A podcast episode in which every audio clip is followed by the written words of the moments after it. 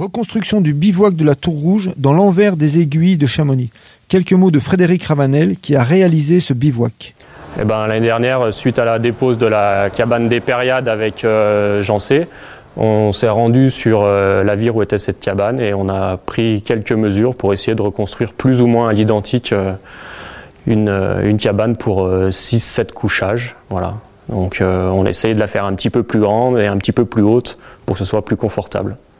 Et quelles sont les contraintes pour toi, pour une cabane comme ça en montagne ? La contrainte principale, c'est comment l'amener. Donc on a prévu de faire la cabane en deux morceaux, comme une poupée russe, donc une partie base de vie et une partie toiture, qui s'assembleront l'une sur l'autre par l'hélicoptère. Donc il ne faut pas qu'on dépasse des charges de 750 kg pour cela.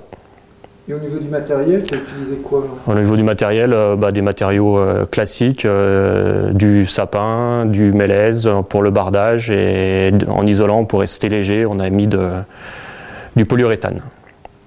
Et toi, de prendre la relève des anciens qui avaient monté tout ça à pied, de construire quelque chose là-haut, ça te fait quoi en tant que charpentier de la vallée ?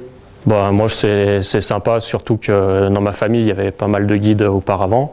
Et puis, moi, je le suis pas, mais du coup, j'amène ma contribution comme ça à la communauté montagnarde. Ouais, est-ce que tu peux nous dire ce que tu as, l'idée que tu as eue là sur la paroi qui est sur le versant de la cabane qui est vraiment contre la paroi, qui va venir s'adosser contre la paroi?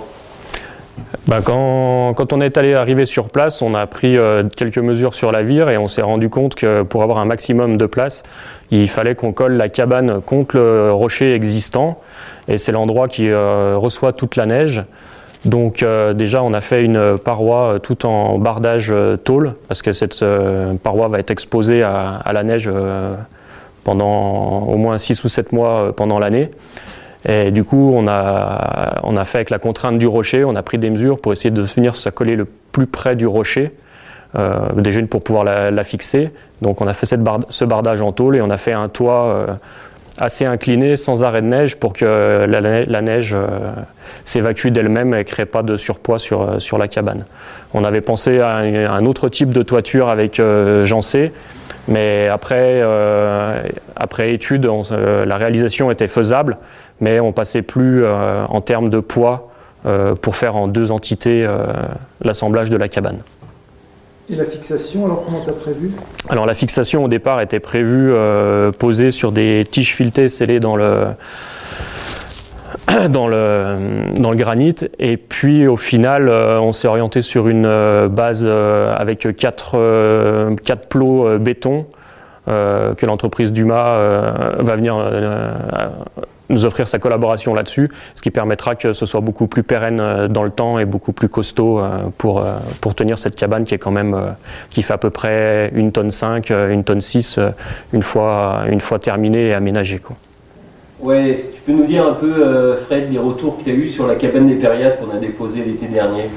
Pour la construction de la cabane de la Tour Rouge, on est reparti un petit peu sur la même type de fabrication que la cabane des Périades, parce qu'on a eu de bons retours des personnes qui sont montées cet hiver, malgré la fermeture de l'aiguille du Midi, qui sont montées dormir et passer un moment à la cabane. Donc apparemment, l'isolation fonctionne bien, elle est étanche, et elle n'a pas souffert des intempéries cet hiver. Donc on est reparti sur un peu le même principe de construction, en tout cas dans l'ossature, pour construire la cabane de Tour Rouge. Voilà.